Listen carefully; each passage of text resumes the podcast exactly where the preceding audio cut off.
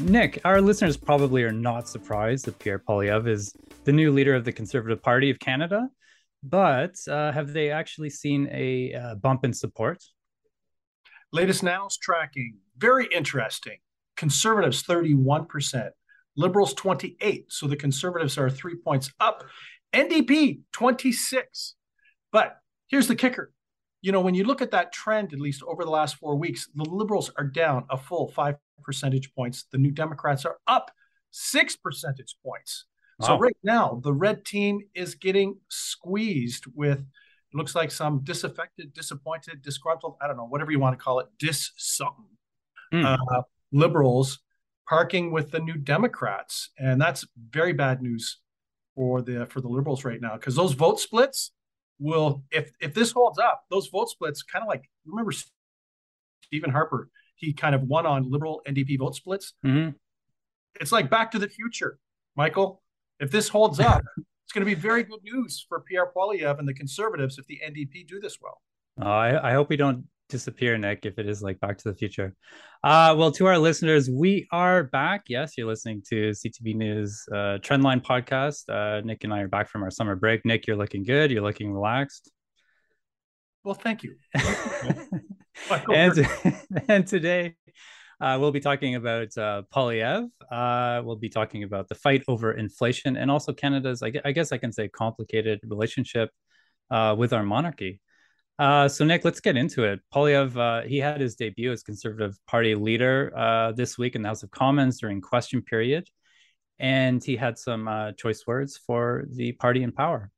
Can't even afford to have a family in the first place because they can't get out of their parents' basements or out of 400 square foot apartments after housing prices have literally doubled in this country under this prime minister. And now, with rising interest rates, which this government promised would not happen anytime soon, families have to spend 50% of their income just to keep a roof over their head, the highest in over 3 decades. And the solution from the Liberals? Higher taxes on gas, groceries, and paychecks. Will they follow the Conservative demand and cancel all of these tax hikes on workers and seniors? So, Nick, Poilievre is really, hitting his core message that I guess the cost of living is extremely high for working Canadians, and the quality of life is going down under this government. Absolutely. It looks like, at least in why don't we call this salvo number one, right? From the Conservative bench over to the Liberals. It's going to be a meat and potatoes agenda, and you know what? That's really that's really what Canadians are worried about right now. You know, like even in the unprompted issue of concern every week, cost of goods, economy, and jobs are top issues. They're like tied for the top. So not a big surprise. But how about this? What didn't we hear? We didn't hear the B word, Bitcoin. Mm-hmm. We didn't hear the other BOC word, Bank of Canada, and the Governor of Bank of Canada. I don't think we got very much of the F word either. And I mean freedom. Pierre Poilievre talking about freedom. So what does this look like? You know, it looks like a focus on what I'll say the mainstream, pragmatic Canadians who are worried about just paying the bills. Mm-hmm. And that's really, I'm not even going to call it a sweet spot because that implies that it's small. That's really the prime target, and that's really what Canadians want to hear about from all of the federal parties. So I think we have to say on day one, at least for Pierre Poilievre, his appearance in the House of Commons, he was definitely on point. So maybe it's fair to say a more polished message than what we saw during the Conservative leadership campaign. You know, we need to talk about cryptocurrency, etc. It's interesting to me to see sort of the evolution of Pierre Poilievre, but he's always been a very intense guy, I think it's fair to say. So in 2014, CTV Ottawa actually did a report on his fitness routine, and it was pretty intense. Listen to this. That's it. Good. For those watching us on YouTube, you can see it, but for our listeners, essentially Poilievre is flipping a truck tire. He's running up a muddy hill with his coach. Sprint. That's it. When you don't have a lot of time in the gym, you got to get in and get her done. That means you have to hit it hard. Come on, one more. Okay, good. I don't know how you would describe this, this sort of fitness routine, but I mean, what's your take on that, Nick? I think were they supposed to play like either Eye of the Tiger or the Rocky theme for this? Because I felt like he was some heavy duty training. You know, what this puts into clarity is part of the, I'll call it the Poilievre franchise, his communications franchise and how effective he is. You know, him flipping over those large truck tires, and maybe he started getting into trucks and the trucking act of everyone else because he was so close to those tires. But anyways, that's a different story. But you know, his ability to use these symbols to convey messages, and you know, he did this in the workout. You know, throughout the campaign, you know, he had the one video, if I could paraphrase, Ode to Canadian Wood, where he talked about Canadian wood. Or the other one with the slice of bread. Why don't we call that In Praise of Affordable Bread, right? So, you know, he has, you know, he's able and very effective at using these symbols to cut through all the clutter, to give a very direct message that people can understand, you know, and he has been honing this talent over a very, very long time. So, so you know, his, I think the fact of the matter is that whether you agree or disagree with his politics, it's very powerful messaging that people can understand. And you know, the other thing is it shows how intense, you know, the clip of him working out with the with the big truck tires and stuff like that just shows how intense he is as a person and effective as a political communicator. It's really interesting in contrast with his Prime Minister Justin Trudeau, who had a moment on social media a couple of days ahead of the Queen's funeral when he was singing along to Bohemian Rhapsody on piano. Like what do you think Trudeau has in store? I mean, how are voters sort of responding to each message? Well, you know, I think both of these party leaders are actually very polarizing figures in our politics right now, and Canadians have very firm opinions whether they like or dislike both Trudeau and Poilievre. And you know, in terms of what happened before and the singing of the song, the reality is when you're the Prime Minister of Canada, whenever you're in any public space, you know that you're being observed. So this is not a mistake. Justin Trudeau knew what he was doing, and obviously was very comfortable in what I'll say the risk or the possibility of him being recorded, and that's what Canadians have seen. Nick, I want to move on to one of the top issues facing Canadians. So you do your own issue tracking, and I think the political fight over cost of living is really, you know, one that strikes a chord in a lot of Canadians. And where is that in your issue tracking currently?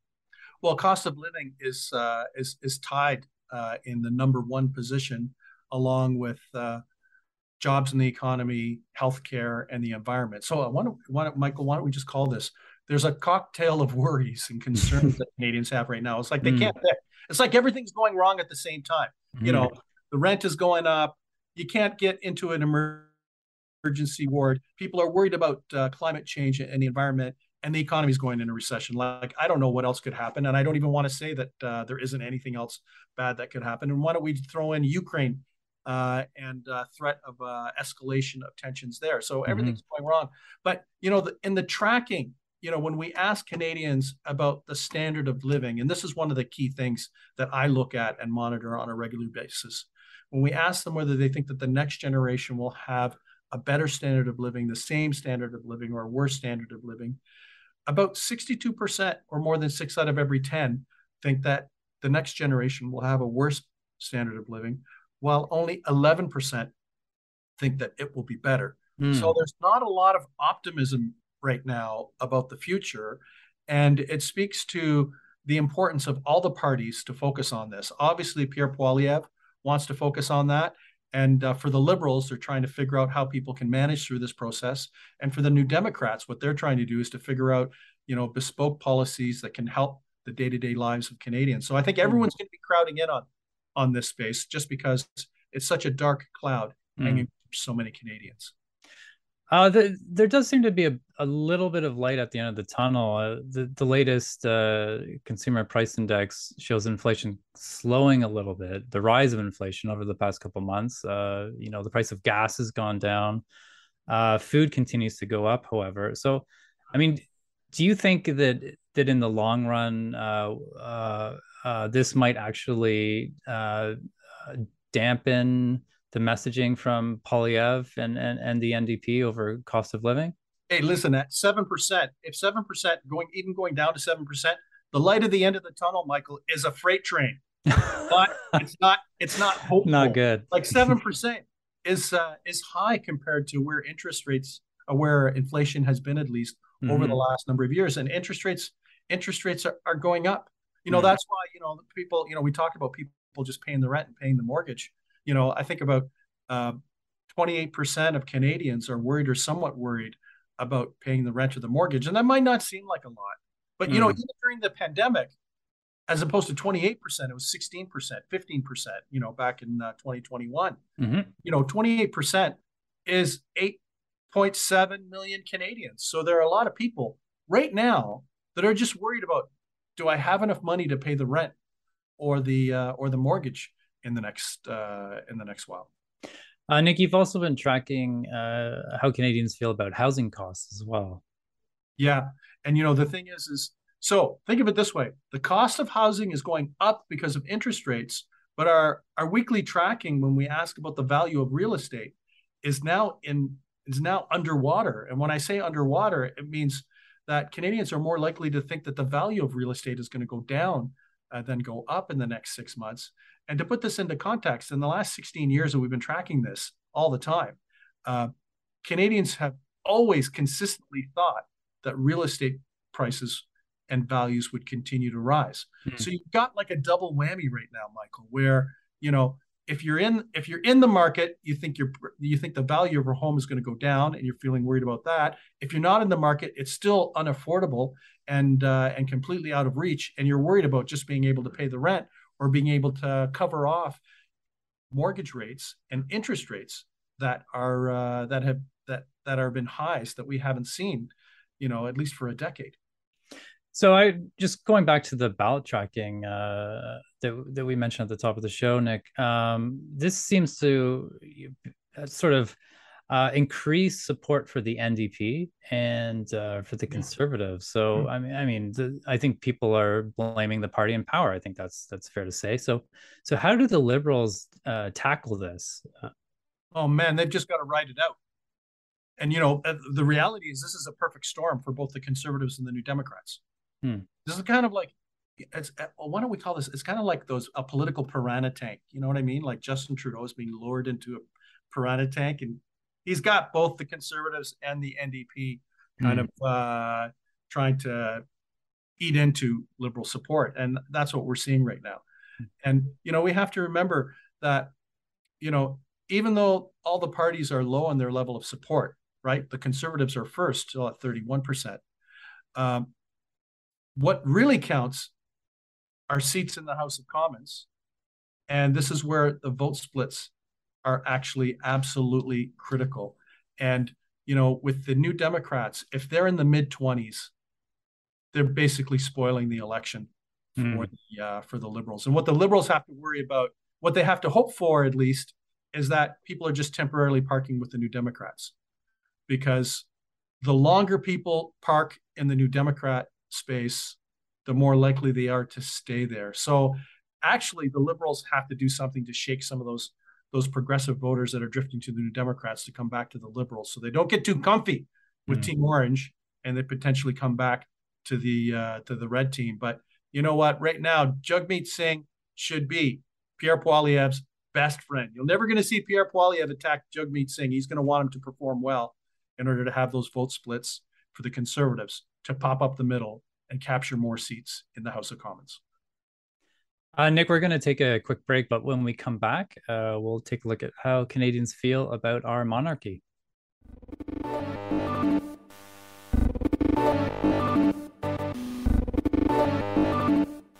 Nick, we saw an outpouring of grief over the death of Queen Elizabeth II in Britain and around the the Commonwealth. But in Canada, we've always had sort of a complicated relationship with the monarchy.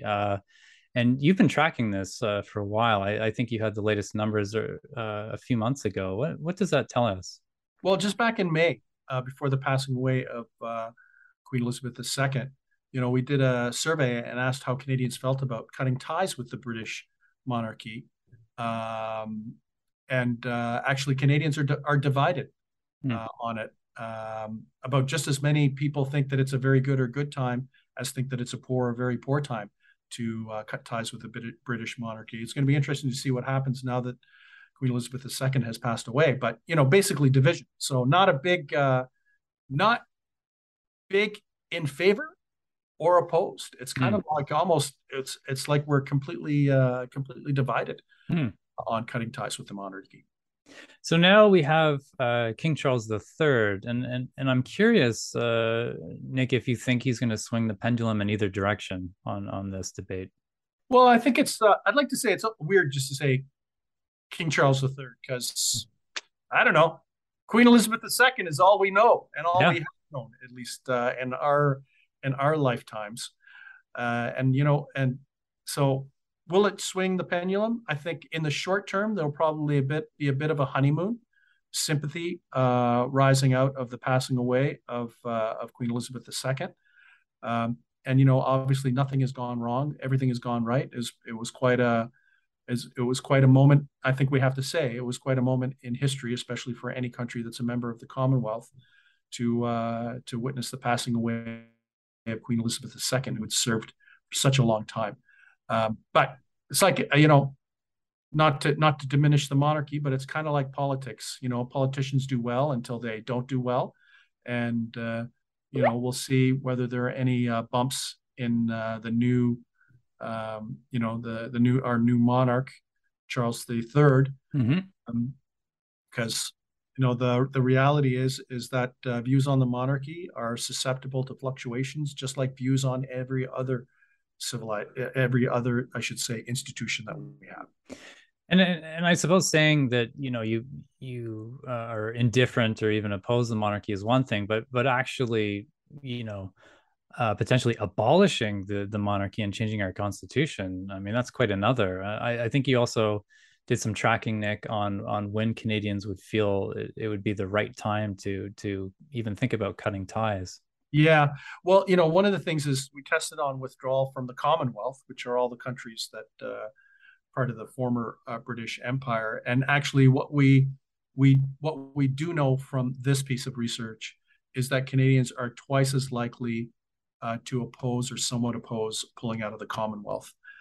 So, a division on our connection or cutting ties to the British monarchy, but a pretty strong majority, about 61%, would oppose or somewhat oppose Canada withdrawing from the Commonwealth. But, the other thing in all of this, we could ask these polling questions, but to do either one of these things is massive. It's like, reopening the Constitution and all that stuff. So think of it this way. I'm not sure, setting aside public opinion, whether if any government wanted to embark on any one of those things, that anyone would really believe that it's the right time to do so. Because think of it this way. People are struggling to pay the rent. The healthcare system is perceived to be in crisis. The environment, people are worried about the environment. They're worried about having a recession.